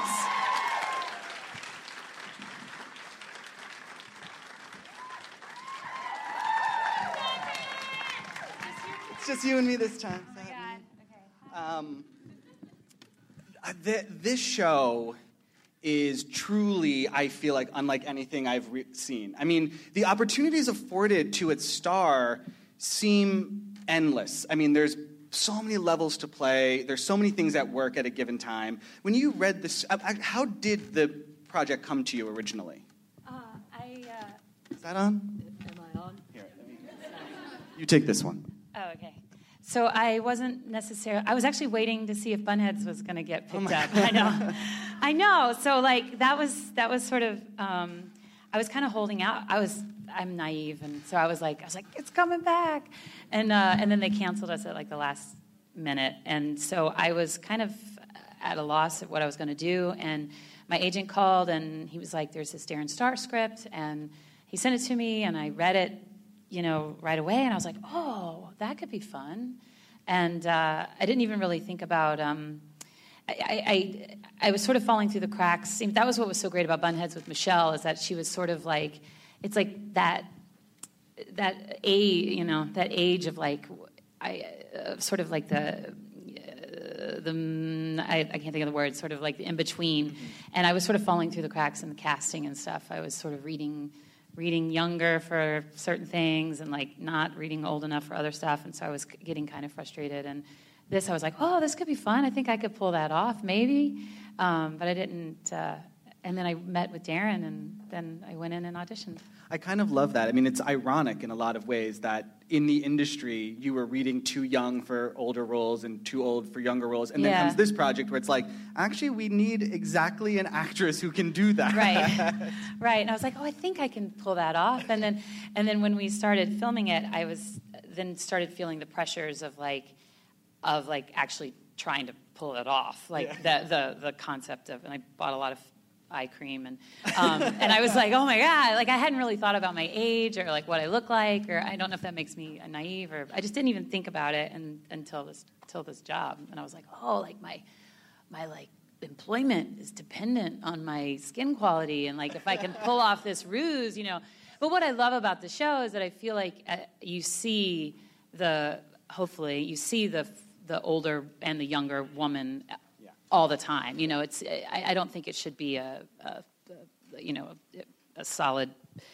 dunk No, I completely agree. I mean, there's those great moments where she, you know, slips back into her older self when she tries to go on the date at the mall in New Jersey, and you know, and you get to see that side of her and how what she thought once was her life doesn't have to be, and the excitement of that possibility, I think, is really amazing to watch. Well, it's all about rein, reinventing yourself and being able to, uh, that it's never too late for reinvention and never too late to start over. And, you know, it's, uh, life is, it's about, you know, taking your life in your own hands and sort of making it what you want. And that's what I, that's what I love about it. And it's, a, you know, it's like a fairy tale. So it's, it's fun. It's been, it was been awesome to be a part of. I mean, it's kind of amazing too. I love that in so many ways, Younger's concept is sort of like a middle finger to the industry at large. The idea that, you know, this is kind of what women specifically are asked to do. I mean, there was just that story about is Rebel Wilson lying about her age, you know, oh, and Oh, I know. it's and it's but it's it's crazy that an industry forces people to feel that like that's a necessity. I mean, what did you enjoy about sort of the message behind that concept? I didn't even really. I don't even. I didn't even really think about all of it until we started doing press for it, mm-hmm. and people started talking to us about ageism. And I, I don't know why. I've never really thought about my own age. I still feel like I'm 15. Like I still feel like the floundering um, kid. You know, I, I didn't. And, and as I'm navigating my career, and I'm no longer the ingenue. I'm I'm now navigating into other roles and trying to figure out all that shit. And so it's like how. So I didn't really think about it until people started asking me questions about ageism, and like I was like, wait a minute, am I supposed to panic? Like, is my career over? I had no idea. Um, so I like it was like new to me. And I, again, I don't know if that just makes me naive, but I also feel like um, you know I've never lied about my age. I feel very proud of who I uh, like of my age and where I'm at in my life and I have had a very full life. I've lived many lifetimes of incredible opportunities and things and uh, I'm excited about the roles that are to come. You know, if I keep trying to um, I don't want to be the person I was, you know. I mean, me, Sutton, doesn't. I don't want to play the roles I played when I was in my twenties. I've already done those. I'm excited about, you know, what's to come. So it's like I really want to ride the wave of it all. I, what I what I think is interesting, I mean, and sad about like, yeah, I'm not a, I'm not a, um, I'm not a politician. I'm not a, I'm not a, uh, you know, uh, someone who's in the f- uh, front of the boat. I'm usually skipping through the fields, playing with butterflies. So I, I'm not like someone who's like charging the uh, the quest of uh, feminist ageism things. But I, because I just want to, you know, be happy and like I, there's a reality to you know, just getting older, and that I'm I'm all for it. But um, but as far as the show, what I love about it is is just being able to take charge of your life. And you know, I always thought of it like uh, I always keep, I always use this the, toots, the Tootsie analogy. So it's like Dustin Hoffman, that was his, that's, so he was, that was his way of being like, all right, you're not going to hire me this way, then I'm going to do this. And that's sort of what I think is like be, be, behind Liza's. She's like, well, I'm going to do this. And this is well, because I'm not, I don't, I'm not, uh, I don't want to compromise sort of what I believe in, meaning like my passions she she's passionate about books, passionate about reading, and that's what she wants to do. And so, if this is the, if the way it's going to work, then this is the game she's going to play. Um, I don't know if I'm making any sense. Made all the sense. Oh. You made all the sense. Um, but I, you, oh, that was uh, terrible, terrible. uh, Lone panelist. it's all right. All Killing alone. it. All alone. Don't need anyone else. We're good. I don't even have to be here. Um, you've done an amazing job in the span of just a very short first season, a cable first season, of really making the audience care about Liza's journey. And I think one of, you know, I think a great, I was very upset when that slush pile script did not turn out to be written by a real novelist. I was like, Ana Gasteyer, how dare you? Um, Well, you want you hope to root for her. You know, you have to actually, because uh, I was as I was sort of realizing, I was like, oh man, like audi- audiences have to get behind her, or it's not gonna like then it's all gonna just sort of fall apart. Because if you concentrate on the fact that she's like lying to people, then you're gonna be like, well. But if you're like behind her and you root for her and you're like, go, Liza, go, then that's good. But yeah, yeah. Absolutely. But I mean, I think, you know, her lies really, truthfully, the work lies, I think, you know, very understandable from the jump. I think the Josh of it all was the place where she got caught in something she did not want, and that person that was. cute, I mean, so that was the thing. sweet. On, I know. I know. Um, but I was very impressed with her as a character for coming clean in the way that she did. I think it would have been very easy for her to continue telling that lie uh, to him specifically. When you did you always know that her secret would sort of be a one season deal? I think I knew that um, that we knew they the writers uh, were able to sort of craft the whole first season before we started shooting, which was which was awesome. So we I knew that at the end of the first season, Josh was going to find out. I didn't know that we would be on Molly and like I, I didn't know all that stuff, and I was like, what? What's Molly? But um, I didn't realize all that. But uh, I did know that that someone I think someone had to find out by the end of the first season, or it wouldn't have like you know how long can really I, I think that that was we knew but i didn't know how he was going to react or what was going to happen There's also, you know, one of the great things we talked about Bunheads a moment ago that this shares is its relationships between women. With the exception of Diana, and this has actually changed over the first season, it's not a competitive relationship. There's no competition with Kelsey, played by Hilary Duff. There's no competition with Maggie, played by Debi Mazar. I mean, and I love that. I mean, it, is that something as a person you feel driven to sort of not put out into the world the idea that women need to be competitive with one another? absolutely you know i think women that's yes i mean i have my i'm trying I've lost my complete use of words. But that's one of the things I love about Younger is that it is women rooting for each other, women who have each other's back. They're not throwing each other under the bus. They're not stepping on one another to, they're not setting someone on fire. They're like really, like really, really friend. It's all about friendship. And even like, even the relationship with Diana, what I love about that relationship is that it starts off one way, but then it begins to grow. And there's a real, yes, it's complicated, and yes, there's stuff going on, but there is a real sort of understanding and a camaraderie that begins to build, and that's what I think is that's what I think is interesting. But also, like women, women liking women and women supporting women, I think is really important to see on TV and in like in this way. And so I'm yes, very excited to be, and that was the same with Bunheads too. Absolutely. I mean, when Diana paid for Liza's daughter's tuition, I was like, this is such a good moment for Diane and her enormous necklaces. Um, she wears huge necklaces. She does, They're yes. enormous. Yeah, we call her Mr. T. Yeah. Do you she's- yeah. really?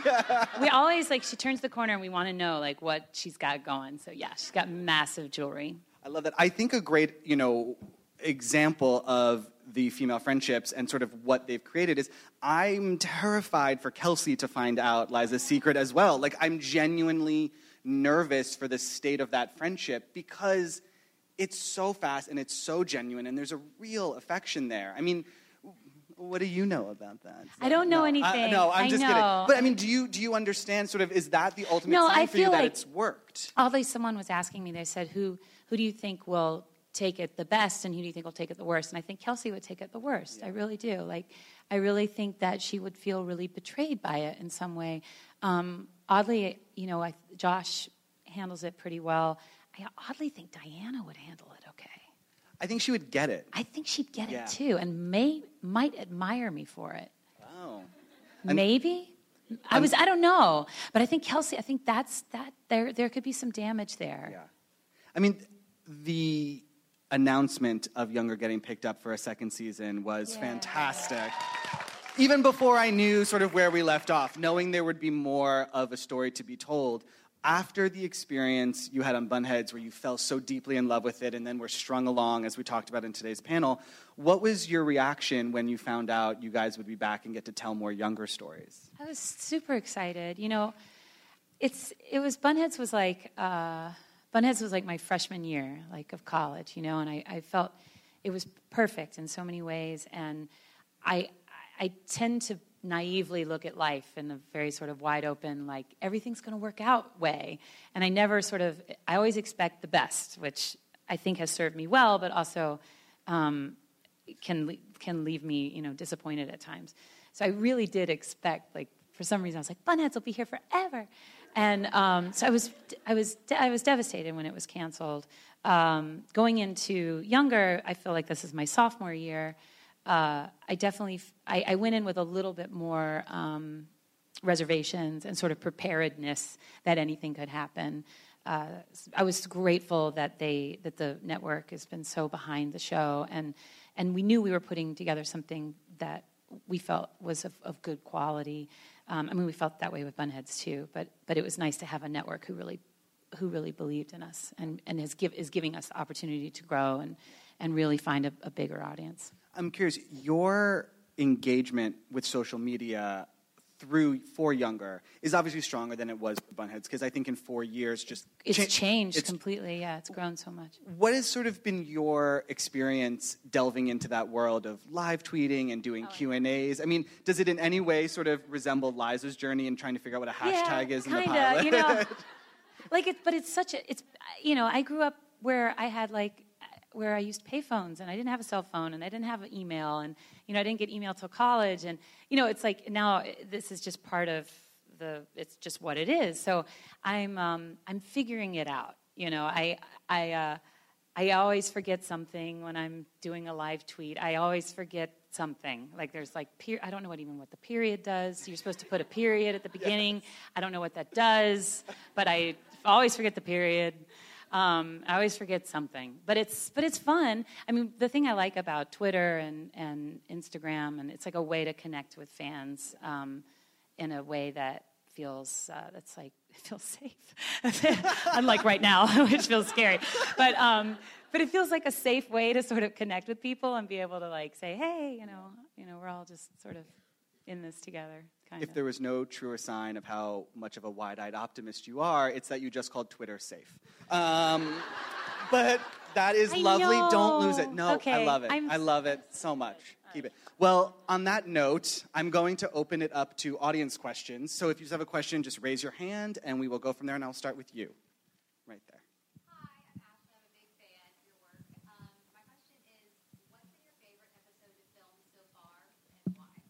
Favorite episode so far of this one. no, um, I would probably say um, the last two were pretty awesome, but probably episode eight, which was um, called Skate, and it was uh, there was a great scene at the end with uh, my character and Charles, the boss. I know, right? Peter Hermann. And so we had like this really cool scene where he came home after uh uh, the Penn Awards, and I had been babysitting for his kids. And it's probably one of my favorite scenes that I got to shoot because it was like, it was um, there's like definitely chemistry there between Liza and Charles. But then right after she leaves Charles, she goes down to meet Josh, and Josh has a skateboard, and then she's like skateboarding down the street. And it was just this great sort of back to back of like her options and what her life could be, and it was really fun. And I, I just adore Peter and I adore Nico so much. So I really, that was just a really fun, fun episode. Do you do all your own skateboard stunts? Does it look like I do all my own? I will say this: I tried. I did. I tried to learn how to. First of all, I don't like things on my feet, strapped to my feet, or anything with wheels, or anything that makes me go downhill where I can't stop and use my hands or or the threat of falling. So I don't like rollerblading or skating or skiing. And so they're like, "We're going. You need to skateboard." And I was like, "Great," but I was getting married in like f- uh, four weeks, and they've strapped like. Um, uh, wrist guards on me and like a helmet, and I'm in like the back lot of the stages trying to learn how to skateboard. First of all, I've never been on a skateboard in my life. 40 years old. You don't, this is not what you do. And so, and I was like, I tried and I, I learned how to like push, push, push, glide. And I was like, I'm gonna die. And then, and then I, it was awful and I hated it. And then they, um, they didn't make me do it. They strapped me to something that made me look like I was doing it. You ne- magic Because I was like, I don't want to fall and then have like broken head and wrists and hips for my wedding. Because I thought that might be weird, but it would be a good story, but not worth it. Right. Wise choices. Wise choices. Wise choices. Uh, right here.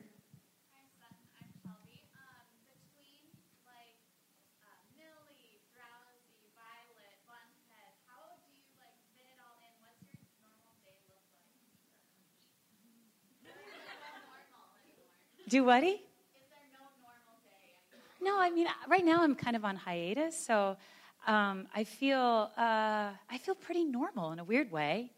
Um, you know, I feel very incredibly lucky of like the opportunities I've had, especially with with so much theater, and then having two amazing TV projects to work on. You know, I feel so lucky, and I and most of all, I feel really, really lucky that I've got to work with the people um, that I've gotten to work with. It's incredible, but it is. I mean, life is busy. You know. Um, but it's uh, you know high class problems. You know, the minute I the minute I get, I'm like I'm bored. It's like shoot me in the face. You know, I feel very lucky that I'm um, that I that I get to do what I do.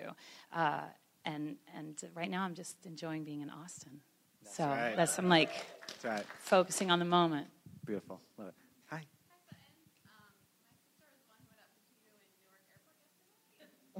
Oh yes, of course. Hi. That's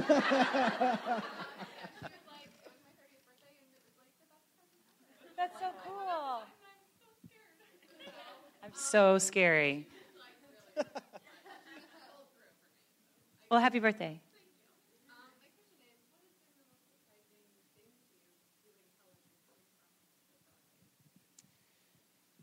Uh, I, I really didn't know anything. Luckily, I worked with. Luckily, my first foray was Bunheads, and I had Amy who like totally took care of me. Um, I think the biggest surprise, maybe two things. The two biggest surprises were like the pace of the day. Like when I'm, when you do theater, you are sort of on for like three hours. You know, you're like yes, ah, ah, cha, and it's like three hours of like onness.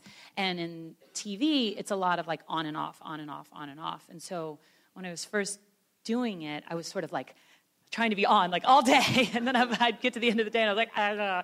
Like this isn't gonna work. So towards the end I like uh, I was like learning how to sort of be able to be on for for when the camera's rolling and then be able to like chill and you know relax and sort of feel out the pace of the day. Um, the other big surprise for me oddly is just the the newness of every day of doing TV.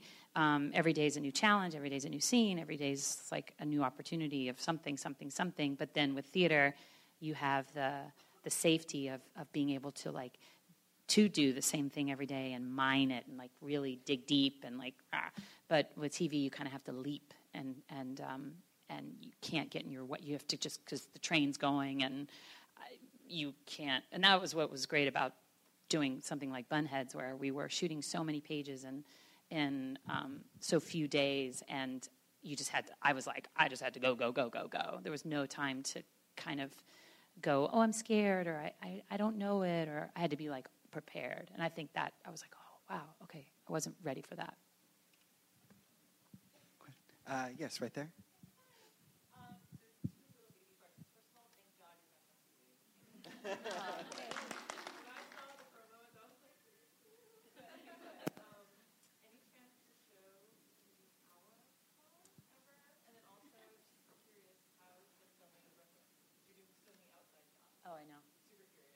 Um, I, I don't think the show's ever going to be an hour. I think I know it is short. It's like 22 minutes. I know. Um, I mean, I selfishly like that it's a half an hour, half hour because it's just you know seems more manageable. But um, Brooklyn was awesome. You know, I'd never really spent a lot of time in Brooklyn, so it was all very new to me. Um, a lot of really cool places. I still, they, you know, a van like picks me up in the morning and then takes me places. So I really don't don't really know where I was, but uh, but saw some really cool um, cool places. Um, and it was just cold, you know, because we shot from September to December. So they were like, try not to look cold. So I was like, okay. And they're strapping like heat packs all over my body. But um, but yeah, but it was great. We'll be back. Yes, right here.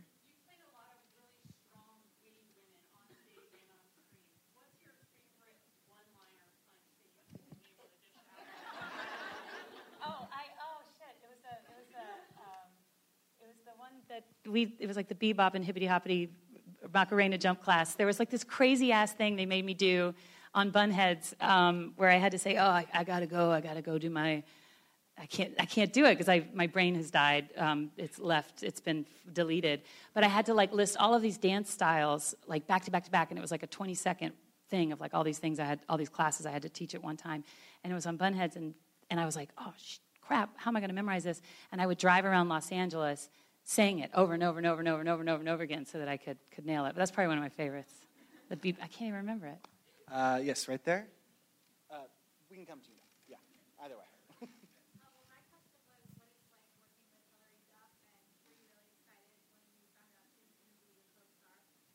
Totally. She's awesome. Um, I was excited just because I was like, oh, this, that's, you know, she's like major, you know. So I was like, oh, that's cool. Um, I mean, she was, Lizzie McGuire was after my time. Like I, that wasn't, I wasn't in the pocket for that. So I kind of missed that opportunity. But, um, so I've never really seen a Lizzie, I've never seen that. So I just know her from the show. Um, she's super awesome. She's like the most well-adjusted uh, celebrity person I've ever met. Like she's like a normal. She tries really hard to be normal, she actually is normal. Um, does that make sense? Like she's not like she's like totally cool.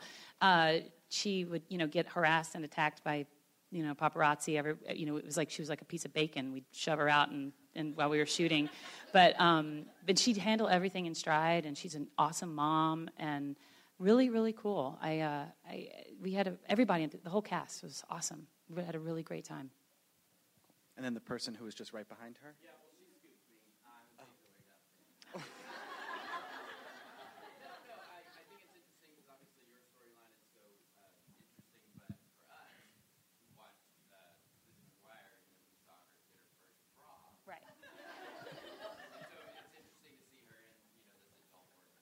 But I think it's good for her too, you know? Like she's trying to navigate her career too.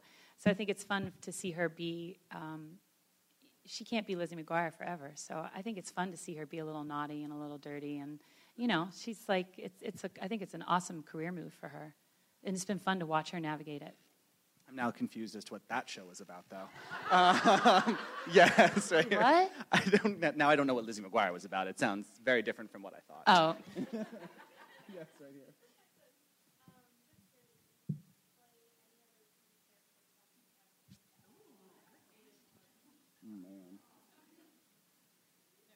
It's probably something from Gilmore.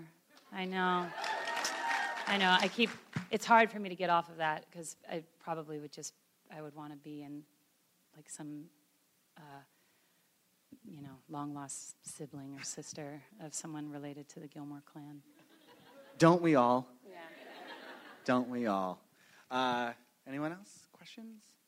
Good. Well, then let me uh, sort of come back to this. When you look at where you leave, where you left the show in season one, where you left Liza, and sort of that walk off with Josh, what excites you about just the potential for that character in a second season?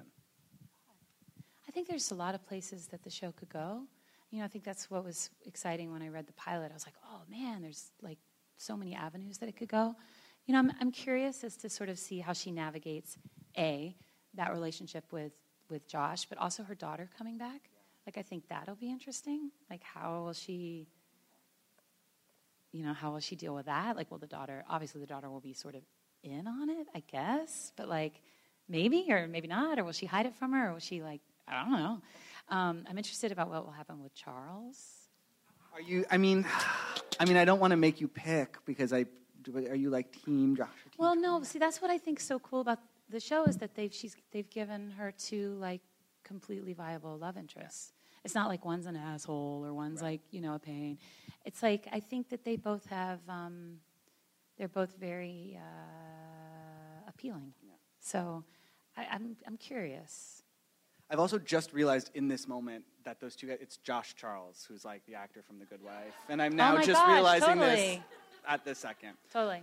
Um, do you know uh, when you guys are going to go back to work? Do you, will you be living in winter once again, trying to look warm? Yeah, yeah. So we're shooting from in uh, September to December again, and I think it's we're, we'll be back on the air in January. As somebody who lived in New York for a very long time, obviously doing theater, what is it like to get to film a television show on the streets and in Madison Square Park and make New York sort of, as cliche as it is, a character in the show? It's awesome. You know, I it's it's awesome, and especially Brooklyn too. It's like I feel like we're really um, it's like a love letter to Brooklyn, you know. And so it's it's been. Um, I mean, it was interesting. There was a scene in Bryant Park that we shot early on where one of the characters, Lauren, had to get topless, and she was doing Topless Tuesday, and she had like little pasties on, and we're in Bryant Park, and she's like naked except for like little like heart shaped things on her nipples, and we're like, what the hell are we doing? And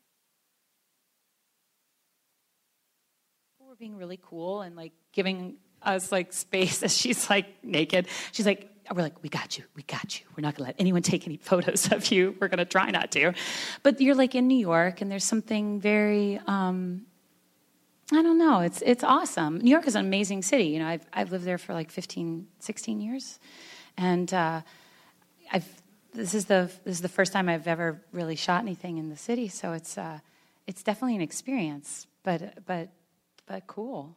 I feel like I've learned a lot through the character Lauren about what the youths are doing now. Yeah, I mean, I I, don't think. To- I mean, is Topless Tuesday actually a thing? I, it is now. But like, I don't know. But I also would love to have a drunken bar mitzvah at 26 years old. I feel like that was the best idea ever.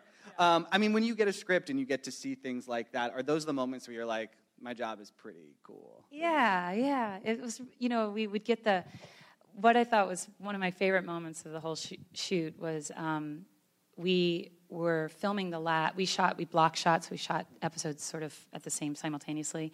And we got episodes 11 and 12, the last two episodes at the same time. And we were, um, the whole cast was like on a break. And we were all on our iPhones, like huddled, like reading the scripts because we wanted to know what was going to happen. And we would go, oh, oh my God, oh my God, oh my God. I'd be like, Nico, Nico. And we'd like, oh, where are you? Where are you? We were like trying to figure out like where we were, but we were so excited because we wanted to know. We've like fallen in love with these characters and kind of wanted to know what was gonna gonna happen. And I, I'm curious to see where it'll all go. As are we all, Sutton.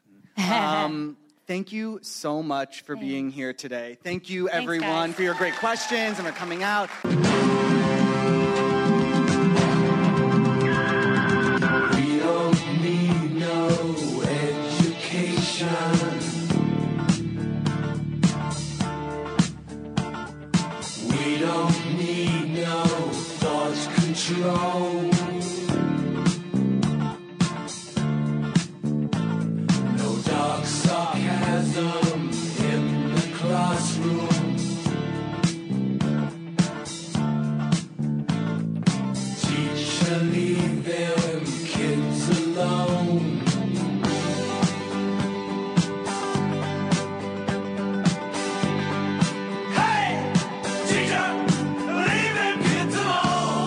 What did you think?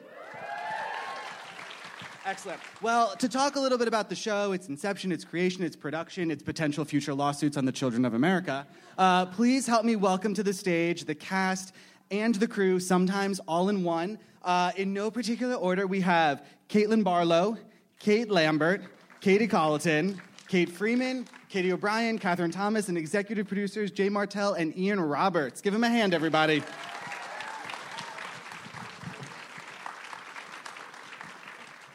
You, now, all of you guys were part of like a, an improv comedy troupe, right? Can you talk to me a little bit about the origins of you all coming together?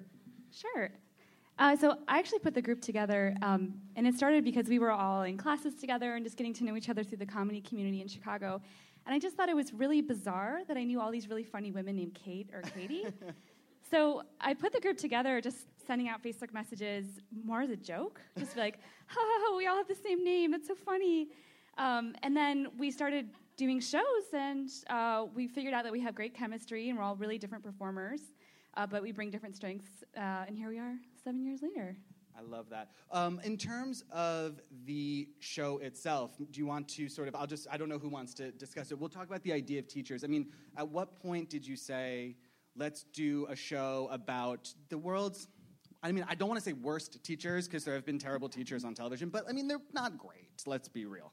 Um, where did the idea for this show come from originally? Well, the idea we um, were the group that Katie did, and um, we had we had done a pilot or had written uh, a pilot previously, but we had nothing had gone with it. And um, a friend of ours, who's a casting director and director in Chicago, met with us and said he wanted to do something with us.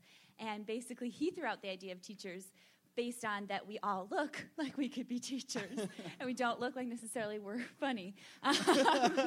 But um, and also he had uh, kind of the same idea. We had a conversation with him about how you know teachers are held on this high pedestal Yeah. but you're still people. And when you're in your you know early to mid 20s you make a lot of mistakes at your job.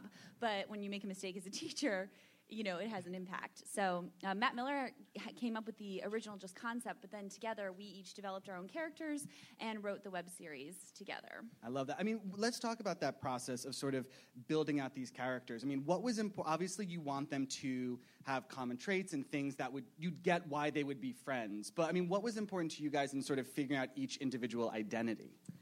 Well, when we started writing the characters, we decided to approach it from um, the idea of taking something really small or maybe big about ourselves and heightening it Mhm. a ton. Uh, so we all kind of picked that one thing about ourselves and heightened it and heightened it and heightened it for the web series. Um, and so we each took a little bit of ourselves. um, so you, you all know a little bit more about us as people now. Um, uh, and then when it came down to taking it from the web series to TV, we realized we had to kind of heighten them even more because they were all a little too similar. You Mhm. know, I mean, they weren't they were different, but they felt like six women that were a little bit too much alike. So we we heightened them even more. So if you see our web series, you'll see that these characters have changed a lot. Like my eyeliner got a lot thicker. I, lo- I mean, can you talk a little bit more about sort of the fun in adapting a web series for television? I mean, you get to expand, you get to really play kind of in a different ballpark. Yeah. Um, Wait, it there was- are also wireless microphones, which I saw across the room, but continue. well, we love passing it back and forth. Um, yeah, it was really fun to kind of explore who these people were for a longer period than two Yeah. minutes. Um, and it was great to kind of really explore like their relationships with each other. And you know, on the web, we really made it a point to have our content be really, really short because as consumers, we knew that nobody's going to watch something that's longer than a minute or a minute and 30 seconds. And so when we were able to translate it to TV, we could really explore the personal relationships between the teachers more and the world, like the classrooms and how they interacted with their students and other, you know, characters like Hot Dad or the principal. So that was really a cool um, thing that we learned going to TV that we could explore that more. It's also a great time because there's everyone always says that there's not enough people telling women's stories on television, on film, and the people who really are are self-starters like you guys and doing it for yourselves. I mean, in having that ability and having that option, uh, what was important to you from producing standpoints and from creative standpoints to have come through with the show? Whoever wants to take it. Well, I think uh, we really wanted to be able to tell our stories and our characters and um, things that our girlfriends have told us about their experiences. Caitlin Barlow at the end here actually was a Chicago public school teacher for a few years, so give her a hand because that's hard. Um, but uh, so when, when it came down to it, um, TV Land came to us to uh, look at a pilot, and at first, you know, TV Land in our minds was, you know, they do throwback stuff. They're they're classic sitcoms, um, and the shows that they had that are newer content that they're developing were were multicam and like just not in our styles. So if you've ever watched a TV Land show, it's probably a lot different than what you saw. So I think at first we thought, oh no, are they going to try to re- rein us in? Are they going to try to clean it up? Is it going to be multicam? Are we going to have a studio audience? And TV Land is going under like an amazing kind of renaissance, this new wave of newer, younger programming. And they gave us so much freedom. It was unbelievable. I mean, we even found ourselves kind of reining it in a bit as we were writing the pilot, and they were going, no, no, no, no. Like, we want your voice, we want your vibe. Like, get gross, do what you got to do. And we were like, for real? And so, I mean, really, they, they really supported our voice. So it, it was kind of this magic pairing that happened right away. We feel very lucky about that. I was going to say, guys, for you, I mean, as producers, you must know how rare it is to have a network basically be like, here's the money, do whatever you think is hilarious. I mean, how great is that as an opportunity for you? Uh, yeah, it's what you hope they're going to let you do, and that's what they should all do. If you read books about the breakthrough comedies, it's always these guys wrote for the stage and had never written before. You got Seinfeld, didn't know anything about what he's supposed to do, so he does a unique show. So I think that they're always doing the right thing for a show when they let people have their their um, free reign. And I think we've been very lucky. Uh, uh, the past two shows we've done, Key and Peele and this show, we've had uh, producers of the network that have basically just given helpful notes to shape it in the direction you're going and not notes to shape it in some different direction they're thinking of. The, um, the, the, the old adage is to never work with animals or children. And I feel like, I mean, clearly you guys have a goat in the first episode.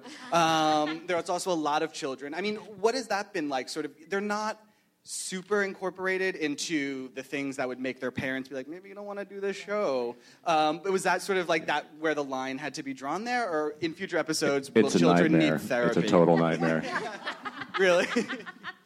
Um, we've talked that we, we're, we're, we're, we, ha- we all have trepidations about contributing to the, the children entertainment industrial multi, you know, industrial complex, you know, that, that um, and when you get a good kid, it's so exciting. Eh, You know, a kid who's actually like a hum, you know, acts like a human being and not like a trained animal. Um, but it's really hard. It's definitely the hardest part about producing this series. Would- Were you like, maybe one day they'll just become teachers at a junior college and it'll just make our lives as human beings so much easier? I mean, probably not, because there's like just something magical and exciting about elementary school that you don't find in like the dark hole that is middle school and high school, which uh, wouldn't have been as fun to play with, I think, for us, other than these these like K through sixth graders. Yeah, and I was going to say too. On top of that, it's uh, the dichotomy is between what we're saying and the the people who are actually hearing it every day. So when we say inappropriate things or maybe too honest about the way your life might turn out in front of children, it's uh, funnier. I mean, the kids bring such an amazing level of comedy. I'm thinking of like the drawings where he's, you know, maybe not being as kind to what the teacher would like her body to look like in a photo. Uh, when you look ahead at sort of what you guys have coming, what excites you about the stories you're going to get to tell through this show? I think what excites us most is the show really took on a shape that I don't think we were expecting as we went on. And the web series started as this very grounded, um, you know, real people. And as we started writing, the characters became very heightened and fun. And all of a sudden, we were doing stunts um, in episodes six and seven. And so I think what we're really excited is to see kind of how this first um, season's world looks to an audience and how they react to it, and then kind of seeing where we can even take it further because we took it pretty far. For Um, example, there's an episode where uh, Feldman, Cate Freedman's character, spends the episode crawling around the air ducts of the school uh, after a child who's who's sl- hidden up there. yeah. So Which is based on a real life experience that Ian Roberts uh, had substitute teaching in Chicago. Yeah, I was a, a terrible substitute teacher that used to read a newspaper at the front of the class. and at one point, I noticed a bunch of kids looking up in the ceiling, and I in my bad teacher way, just yelled at them and said, Hey, get back to your seats. What are you doing? Leroy's up in the ceiling. And I go up and I ask the kid to come down, and he just tells me no. And I realize that I have no recourse because I can't tell the administration I was paying so little attention that a kid ended up in the ceiling, and she basically finds herself in the same situation. I'm glad you're producing television now. Um, but I mean, how many of these stories? I mean, you have teaching experience. You, how many of these stories are cobbled together from like horrifying things that are getting thrown around the teachers' room, te- lounge? Oh, quite a bit. Um, I mean, you know, I was a teacher for several years, and you know, it's a it's the hardest one of the hardest jobs in the world. It's so hard. There's so much pressure on you, but at the same time, you are a young person or whatever, getting your life or not so young, and your life is still a mess, getting it together. And so, you know, there were so many moments where I'd be on the uh, outside doing playground duty, and I'd be talking to my, um, you know, my coworker about a date she went on the night before, and like it would be very graphic, and there were children just playing in front of us, like, oh my god, but um, you know, or uh, just uh, k- kids. You know, I, I have a saying. Am I allowed to say curse words or? Fuck yes. Okay. Um, so I, you know, from teaching for so many years, like I, I kind of came to this uh, understanding about how I felt about the world, and um, there's asshole adults and there's asshole kids. Like some kids are just assholes, and they're probably going to be asshole adults. And so it's sort of like the struggle to like. Obviously, you want to nurture this child. You, you will. You'll give this child everything you have, but at the same time, there's a part of you that's like, shut up. Just shut up. and so so it's just kind of that um, internal struggle that a lot of teachers have, and a lot of things about their job that are very challenging that you have to have a sense of humor about to get through the day. Oh, and a lot of our um, stories just come from personal experience. Even if you haven't been a teacher, a lot of it can just be, you know, we might have all done a walk of shame to work. Um, but when you do that and show up to school in front of children, it suddenly becomes so much more inappropriate. Um, so a lot of it's just like pull, pulled from our personal lives of what it, what it was like to be a mess. We're all perfect now. um, I would love to open it up to audience questions. If there's any uh, questions you guys have, just raise your hand if you would like to ask the panel. Then I will continue.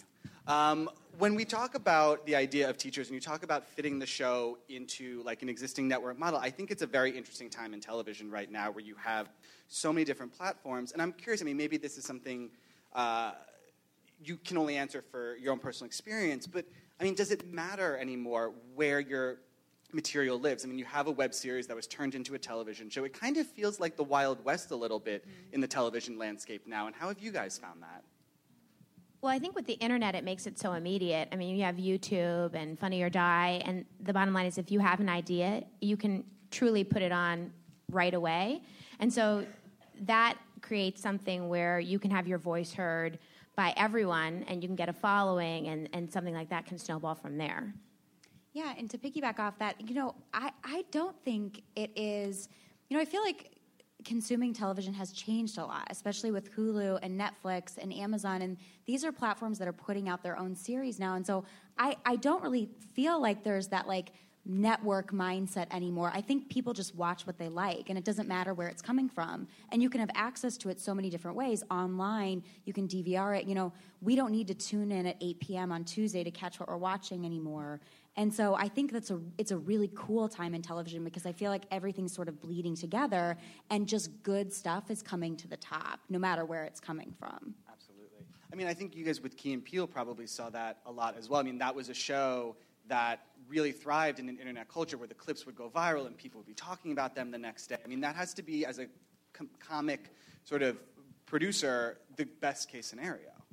Yeah, I was going to say that um, I, I don't think Key- and Peele would have um, gotten the recognition that it's gotten if it hadn't been for the internet and the fact that sketches are very easy to put, you know, to watch on the internet. And that, and I think ultimately all shows are going to live and die by the internet, even if they're on television. And I think it's interesting the, the journey of this show, starting as a web series, going and going to TV, but ultimately what's I think going to decide its fate and the fate of all cable comedy shows is how many people watch it online.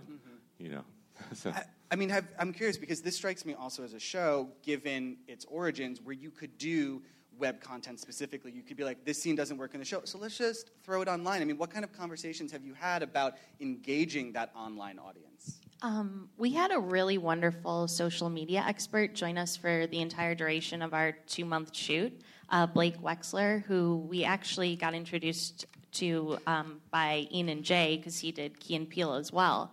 Um, and throughout the entire shoot, we, if we came up with a little idea on set, um, we would shoot it a little 30 minute, one minute video that we are planning to release online um, to promote the show when it premieres in January and a little bit before that. Um, we had a lot of fun with that. Like any crazy, stupid idea that was way too batshit to put in the show, we could make into a social media video. Um, one of the best examples of it was uh, Katy Colloton, who plays Miss Snap, um, had a scene uh, with a wonderful this uh, a unicorn child actress who was very talented and very kind. Um, and they shot a hilarious like little video where this like eight year old girl was schooling Colloton on how to be an actress in Hollywood. Um, so we kind of planned to like keep our like sketch comedy alive in um, putting out those little videos. Yeah, that was way too close to reality too. They have incredible resumes. Yeah, she has incredible resume. I actually did three of those because three child actors I worked with had amazing resumes. So I just kept doing a video where they, they would were like disgusted with me, saying like it was wonderful to work with an unknown. I'd be like, Um, they're like, they we were can do an inside the actor studio moment now. I'll be James Lipton, you be you. We, we have come up with a, a, a lovely little uh, term for ourselves, which is um, we're six homely bitches with no credits. um, so it was fun to see the kids' uh, reaction to these no names. I love. I actually heard uh, on the pilot shoot we were walking to uh, to grab lunch, and I saw the parent, a group of parents walking back to gather their kids to get for lunch. And uh, I heard a parent just go, "I don't know who any of these women are."